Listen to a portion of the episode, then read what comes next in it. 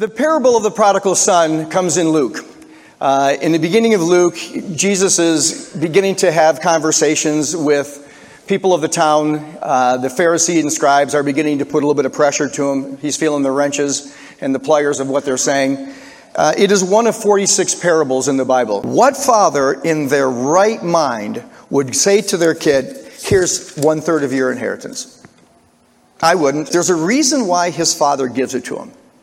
Because the illustration is this it shows us the reflection of the amazing indulgence that God shows towards us. You want to know why? Because even when we are sitting directly against Him, He allows us to fail and to fail miserably. Look at the indulgence that God even grants us once we've made a profession of faith.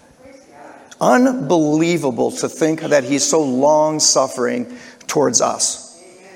So there's a reflection of exactly what the Father represents in letting this kid have his indulgence. Now, this is what I find interesting. Five particular things, maybe six particular things about the Father.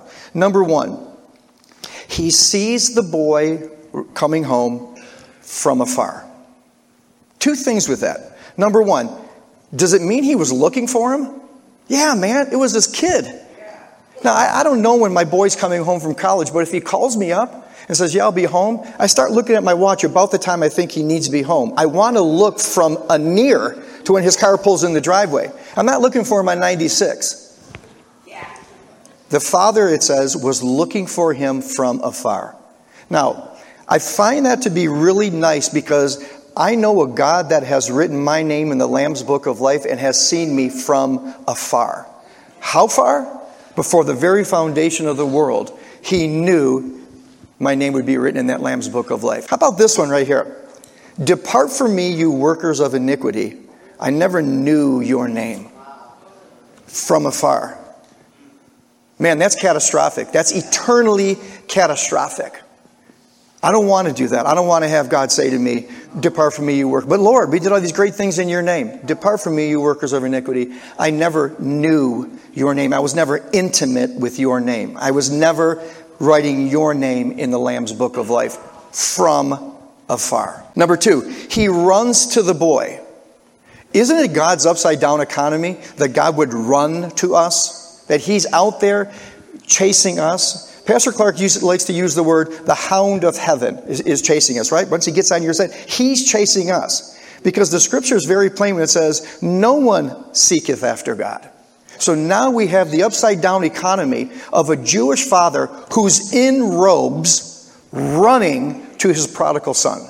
Not a very distinguished look for a Jewish father. Number three, he hugs and kisses his son all over in celebration. I still hug and kiss my kids hello and goodbye.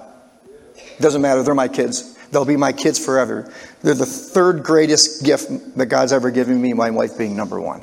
And I love to hug and kiss her hello and goodbye. She's mine. God gave her to me, and I'm with her. And my kids, God gave those kids to me. And God gave me to them. I'm going to hug and kiss them every chance I get because there will be a day when there's no more of that. This is what blows my mind. He doesn't admonish the boy with, I told you so's.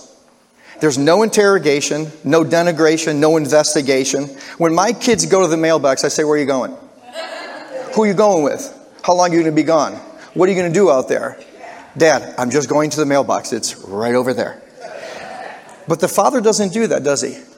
When we come to our loving father's arm, does he say, okay, Kyle, now, where were you back in, where were you back in 85, Kyle? Okay, he, he doesn't do any of that at all. He accepts us with an open arm because the sin debt has been paid in full. Do you really think God needs to ask a rhetorical question like, hey, where you been?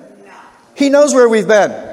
That's why his son went to the cross because he knows where we've been and he knows what we're doing, he knows what we're thinking, and he knows where we're going. That's the crazy part. So, where's the money I gave you, by the way? Uh, do you have an Excel spreadsheet with the details and receipts? Yeah, doesn't do any of that. Nor does our Heavenly Father say that to us. He puts a robe on him. Are we not robed in the righteousness of Christ? He puts a ring on him to signify royalty and an acceptance and a replacement back into the family. Do we not have the ring of Christ? Because we're, what more, we're children of the King. That means we're royalty. We can never be removed from that. God is our heavenly Father, which means we're a child of the King.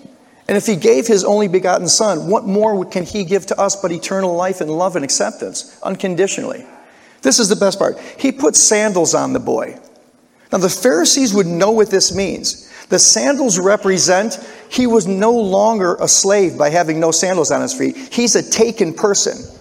And we're having the sandals that Christ because we're accepted into the family of Christ from the very foundation of the world. Our sandals, our robe, and our rings are all there telling the world we have a heavenly Father. We have a double imputation. My unrighteousness gets cast onto Christ. His righteousness gets put onto me. That's the robe of righteousness.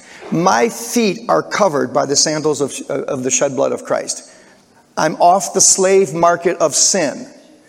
And now I'm a bond servant. I'm a bond slave to Christ. Think about the kid.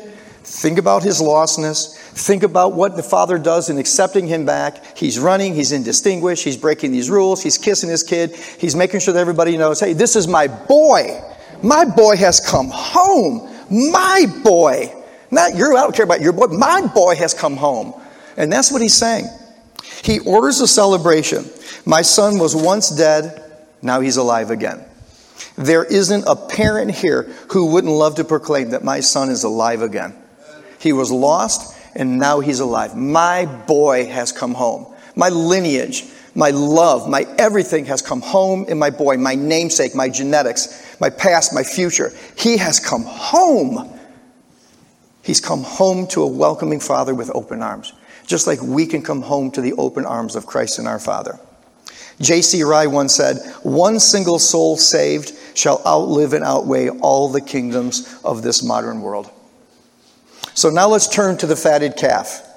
Not usually people talk about the fatted calf in this story, but it's actually the best part of the story. There is no remission of sins without the shedding of blood. And what does he do? He takes not just the calf, he takes the fatted calf, the prized calf.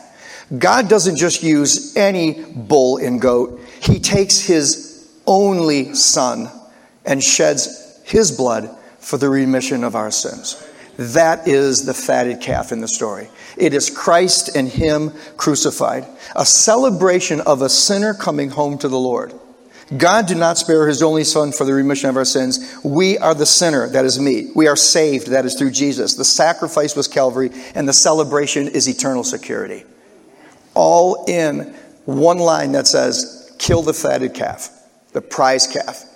It wasn't that he had a choice of how many calves. There was one calf. It wasn't like God said, well, let's get him. No, no, no. He had one son. It wasn't like he could pick one. Uh, I don't know. One. I love my boy, man. I love my daughter.